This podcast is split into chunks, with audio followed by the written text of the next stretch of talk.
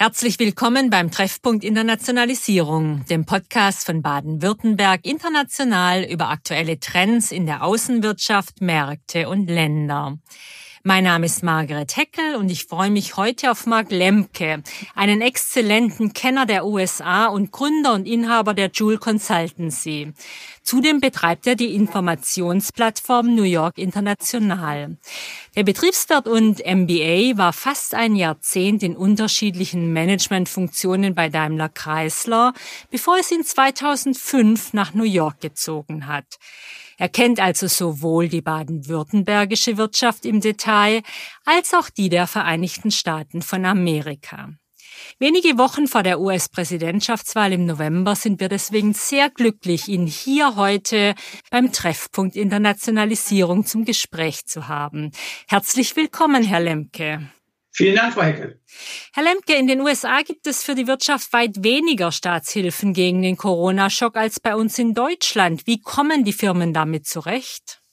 Naja, grundsätzlich, die Firmen in Amerika kennen es eigentlich nicht anders. Die recht schnelle Hilfe in den ersten Wochen war also eher die, die Ausnahme. Darüber hinaus ist die Diskussion hier deutlich ausgeprägter, wie sinnvoll eigentlich öffentliche Unterstützung für nicht mehr tragbare Geschäftsmodelle äh, ist. Also wenn Sie so wollen, ist das vielleicht das amerikanische Verständnis von Nachhaltigkeit oder wie man hier sagt, fail fast, fail cheap, äh, was sicher für deutsche Ohren etwas hart klingen mag. Also scheitere schnell und äh, dann wird's auch billiger, das Scheitern. Das klingt tatsächlich hart für deutsche Ohren. Genau, aber das ist hier die Grundphilosophie und wenn man vielleicht einen Moment drüber nachdenkt, äh, kann da auch was dran sein. Mhm. Sie selbst wohnen ja in New York. Wie hat sich denn Ihr Leben durch die Pandemie verändert? Also von außen betrachtet ist es derzeit nicht viel anders. Ich habe immer mobil gearbeitet, äh, im Homeoffice und ein Büro in New York. Und das hat sich so ein bisschen die Waage gehalten und viele Methoden des, des New Works sind bei mir und bei uns längst äh, äh, Normal Work. Aber was sich natürlich verändert hat, das Leben und die Spannung äh, hier kommt aus der Dynamik der Stadt New York. Also was Menschen in New York tun, wird wahrgenommen und Menschen aus aller Welt kommen, um hier wahrgenommen zu werden. Ich hatte immer das Glück, dies als Fenster in die Zukunft zu, zu verstehen und dort durch gucken zu dürfen. Äh, nun trifft man sich nicht mehr, es kommt kaum noch einer, das Fenster ist sozusagen beschlagen. Und ähm, ich kann es nicht putzen. Gleichzeitig, und das ist, glaube ich, ganz, ganz wichtig, New York hat das öfter erlebt, wir wissen es, für mich gibt es keinen Zweifel, dass es wiederkommt, dass es besser wird und dass es wieder richtig, richtig gut wird. Mhm. Was für ein schönes Bild oder passendes Bild, ein beschlagenes Fenster, das man momentan zumindest nicht putzen kann. Sie sagen ja, nein, nein, irgendwann äh, kann man es putzen und dann ist die Aussicht noch besser. Aber äh, was heißt es denn? Also ist es das, das neue Normale, der New Normal, wie man so schön sagt? Und vor allem, was ändert sich dann dadurch für die Wirtschaft in den USA?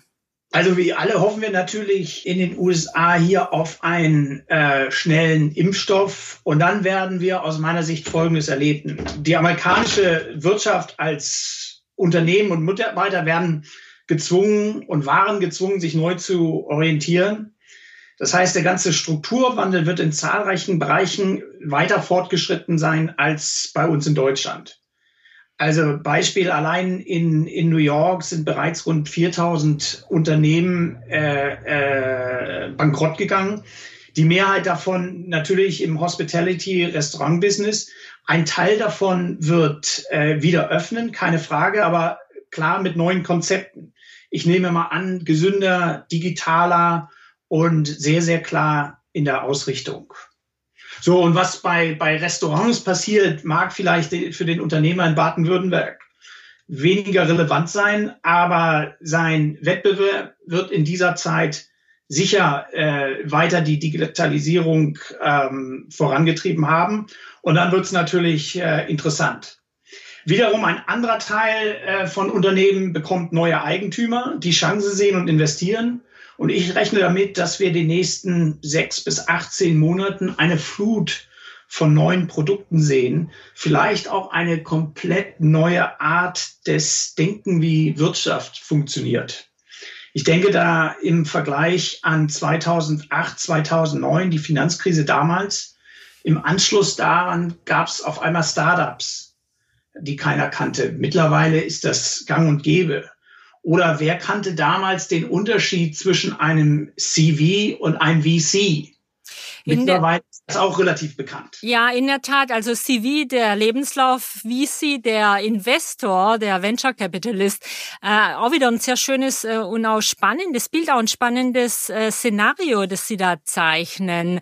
Eigentlich mit gleichen Parkquantensprüngen drin. Können denn deutsche Firmen und insbesondere die aus Baden-Württemberg davon profitieren? Wenn ja, wie?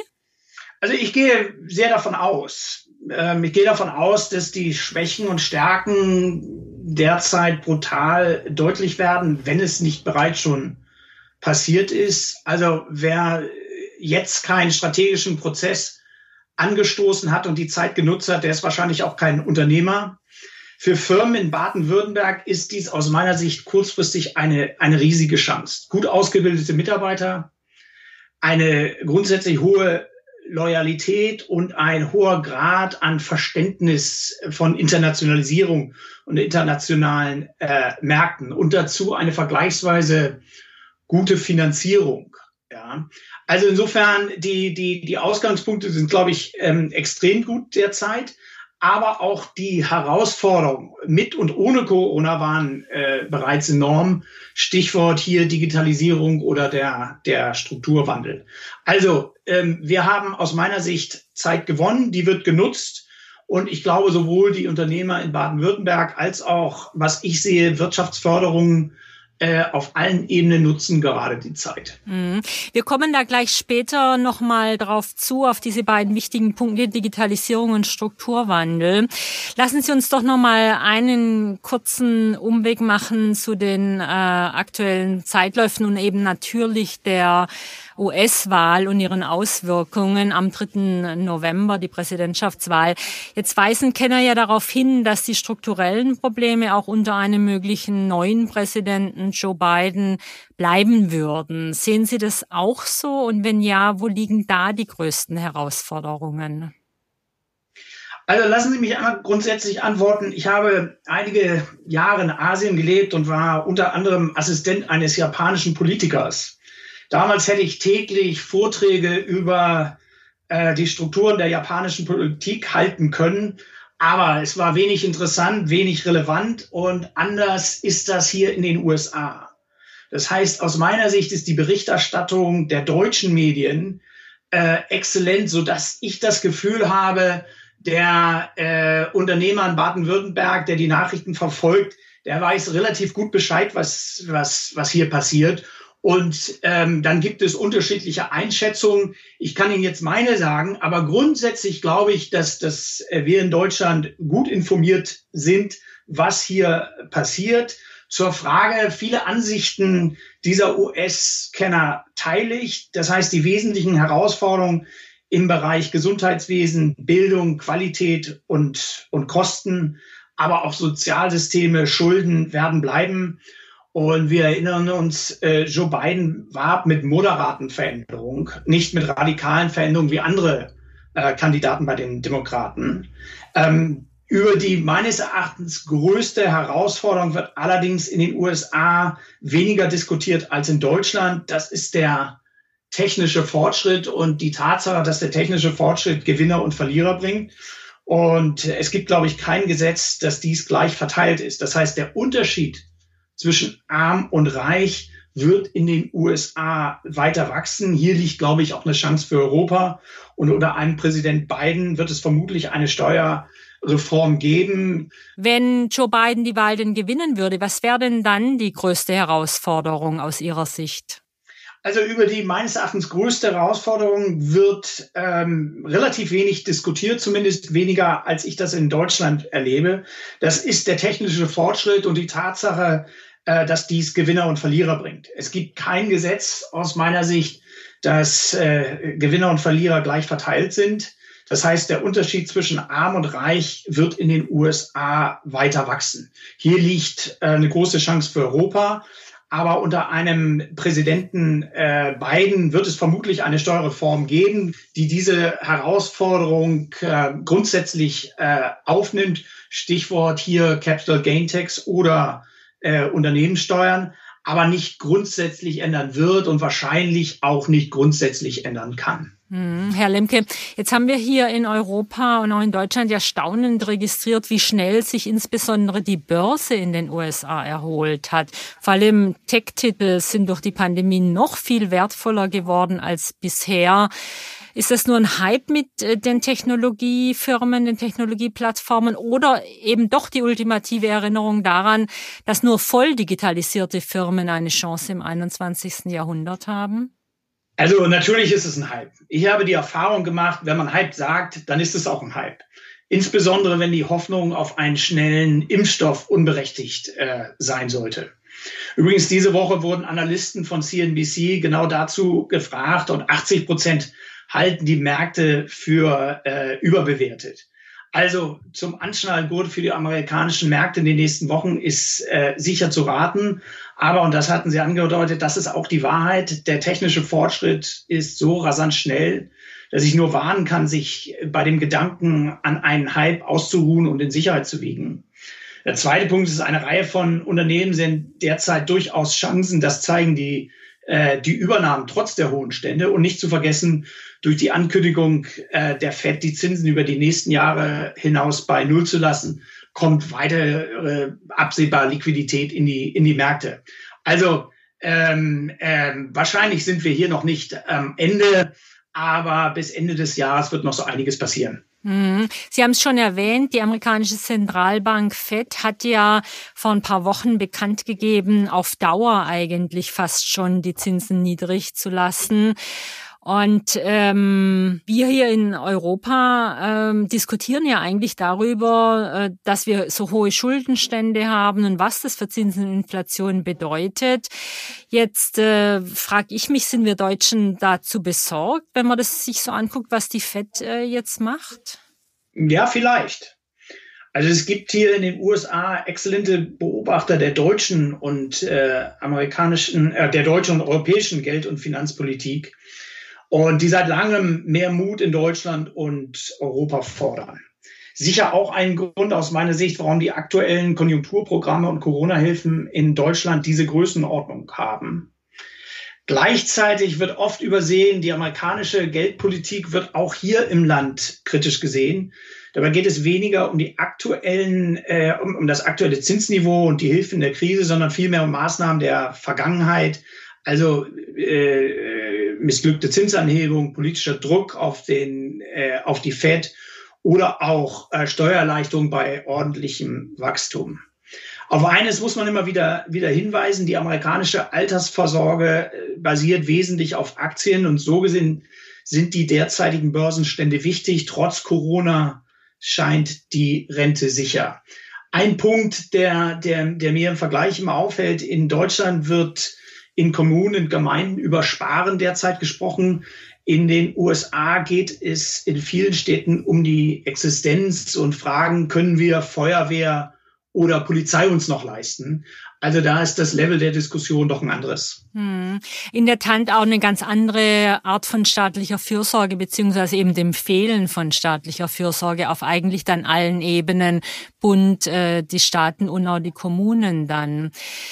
Wenn wir wieder nochmal auf unsere äh, Firmen zurückkommen in Baden-Württemberg und auch die Wirtschaftszusammenarbeit, Herr Lemke, viele erfolgreiche Firmen in Baden-Württemberg zeichnet ja aus, dass sie eben einfach losmachen und aktiv werden und die Dinge unternehmen eigentlich so eine Can-Do-Mentalität, ich schaff's, ich kann's, äh, wie die vieler erfolgreicher US-Firmen. Gibt's denn da Gemeinsamkeiten? Was kann jede Seite von der anderen lernen? Also ich glaube auch, äh, wir können gemeinsam eine Menge voneinander lernen. Ich bin zum Beispiel großer Fan vom sogenannten Experience-Based Learning. Also wenn Führungskräfte eines Unternehmens in die Welt reisen und mit Experten ihrer Branche sprechen, nichts ist wertvoller Reisen dieser Art machen die Amerikaner äh, sicher zu wenig. Gleichzeitig stellen Unternehmen aus Baden-Württemberg immer wieder erstaunt fest, wie wichtig Lob für amerikanische Mitarbeiter ist und das auch oftmals unabhängig von, von Leistung. Kleines Beispiel. Meine Tochter in der amerikanischen Highschool wird gesagt, wenn du dich richtig anstrengst, dann bekommst du eine Eins oder ein A, wie es hier heißt. Ja. Also nur fürs Anstrengen, nicht fürs Tun? Nur fürs Anstrengen, ganz okay. genau. Fürs Anstrengen. Ähm, äh, stellen Sie sich jetzt mal vor, ein Unternehmer in Baden-Württemberg würde seine Mitarbeiter in dieser Art loben. Wer könnte dieses Unternehmen dann noch stoppen? Ja. Aber ernsthaft, in der Regel werden die Gemeinsamkeiten aus meiner Sicht überschätzt. Äh, ich verstehe ja Englisch. Wenn ein amerikanischer Kunde beispielsweise oder Investor sagt, great, keep me posted, dann meint er nicht, dein Vorschlag hat mir gut gefallen, lass uns weiter darüber sprechen, sondern er sagt, äh, ähm, das war jetzt mit dir ziemliche Zeitverschwendung. Ja, also insofern ähm, äh, behaupte ich mal, mit der Zeit nimmt unser kulturelles Verständnis für Asien zu. In Amerika wächst die Unverständnis äh, mit der Zeit. Ja, das spricht dann dafür, den Kontakt äh, doch noch besser zu halten und zu intensivieren und vor allem auch so kulturelle Mittler wie Sie zum Beispiel mit einzuschalten. Was raten Sie denn einem baden-württembergischen Mittelständler, der jetzt auf den USA-Markt will? Also wichtig, ich halte jetzt äh, für die perfekte Zeit zu starten. Ja, ähm, überall werden neue Wege gegangen. Man sollte nicht warten, bis die Konkurrenz auch wieder zum, zum Hörer greift. Jetzt hört man ihnen zu. Jetzt kann man gut argumentieren, dass Produkte vielleicht etwas teurer in der Anschaffung sind, aber durch Qualität und äh, geringe äh, laufende Kosten Vorteile haben. Ähm, ebenso wichtig ist aus meiner Sicht äh, die Situation der Kunden zu kennen. Das heißt, derzeit machen Sie sich Freunde, wenn Sie helfen. Stichwort Community und nicht ausschließlich ans äh, Verkaufen äh, zu denken. Auch so Themen, können Sie derzeit eine äh, Finanzierung anbieten? Können Sie liefern und überhaupt äh, installieren? Sind so, so Fragen. Also grundsätzlich jetzt keine schnellen äh, Verkäufe, sondern langfristige Beziehungen aufbauen. Und ich glaube, nichts passt besser zum Unternehmer in Baden-Württemberg. In der Tat, in der Tat. Wie geht aber die Zusammenarbeit im Moment jetzt konkret? Weil einfach in Flieger setzen, das äh, funktioniert jetzt ja auf absehbare Zeit wahrscheinlich nicht, oder? Also in der Tat, so funktioniert es nicht. Ich sehe gerade Folgendes. Unternehmen aus Baden-Württemberg bekommen Anfragen aus den USA. Kannst du helfen? Kannst du dich beteiligen? Viele Amerikaner brauchen jetzt star ähm, starke Partner. Staatliche Hilfen fallen aus, Banken oftmals auch. Also Corona öffnet nicht nur Chancen bei Produkten, sondern insbesondere auch auf der Corporate-Ebene, also bei den, bei den Eigentums- und Besitzverhältnissen. Herr Lemke, das ist ja außerordentlich spannend, diese Chancen und Möglichkeiten. Haben Sie ein Beispiel für uns? Ja, ein Unternehmen aus Pforzheim hat äh, im Januar den Wiedereinstieg in den amerikanischen Markt beschlossen. Dann kam Corona.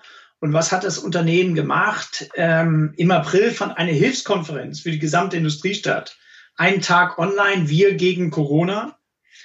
Es war wohl die effektivste Werbung, die ich je gesehen habe. Online kostet kaum Geld. In der Krise hat man die richtigen Botschaften äh, gesetzt und alle erreicht. Die Bekanntheit schoss von quasi 0 auf 100 und Anfragen lagen danach 30 Prozent über dem Vorjahr. Der Unternehmer wollte helfen. Der Profi würde vom besten Opportunity Marketing sprechen. Also diese Chance bietet sich äh, jetzt so wohl wie nie zuvor außerordentlich interessant und in der Tat äh, durch die Videokonferenzen, da lässt sich total viel machen auf diese weiten Distanzen und man kriegt, glaube ich, auch Leute dazu, äh, dazu zu kommen, die sonst vielleicht eher Terminprobleme hatten. Das sind ja wirklich echt gute Aussichten, trotz Corona eigentlich und eben auch Geschäftschancen für die baden-württembergische Wirtschaft. Wenn wir Herr Lemke, unser Gespräch jetzt zusammenfassen würden, was wären denn Ihre drei wichtigsten Tipps für die kommenden Monate? Also die, die wichtigsten Tipps für die kommenden Monate würde ich sagen, Community, Community, Community. Also denken als Gemeinschaft in der Industrie bei noch so hartem Wettbewerb, dann Strategy, Strategy, Strategy. Jetzt wird aus meiner Sicht die Wettbewerbslandschaft für die kommenden Jahre geplant und geschaffen. Und, das mag etwas komisch klingen, America's Second. Viele Unternehmen können aus meiner Sicht leichter Geld woanders verdienen. Trotzdem sollte und muss aus meiner Sicht jeder Unternehmer wissen, was auf dem amerikanischen Markt passiert. Corona hin oder her. Aber ich bin sicher, das machen äh, alle äh, Unternehmer in Baden-Württemberg Baden bereits ganz automatisch. Ja, und wenn nicht, dann sind wir ja dabei, Ihnen zu helfen. Baden-Württemberg International hilft gerne. Sie helfen gerne. Lieber Herr Lemke, vielen herzlichen Dank, dass Sie sich die Zeit für uns hier beim Treffpunkt Internationalisierung genommen haben. Und natürlich ganz herzlichen Dank für diese tollen Tipps und auch Ihre Erfahrungen. Ganz herzlichen Dank Ihnen. Meine sehr verehrten Damen und Herren, keine Frage, die Pandemie stellt uns alle vor große Herausforderungen. Doch Krisen sind immer auch Chancen. Und wir hoffen Ihnen mit diesem Gespräch ein paar Wege aufgezeigt zu haben, wie wir weiter eine offene, international vernetzte Gesellschaft bleiben und das auch weiter ausbauen können. Auch künftig wird Baden-Württemberg international dabei an ihrer Seite sein mit Informationen, Dienstleistungen und persönlichem Rat. Und natürlich mit diesem Podcast Treffpunkt Internationalisierung. Machen Sie es gut, bleiben Sie gesund und hören Sie bald wieder rein hier beim Treffpunkt Internationalisierung von Baden-Württemberg International.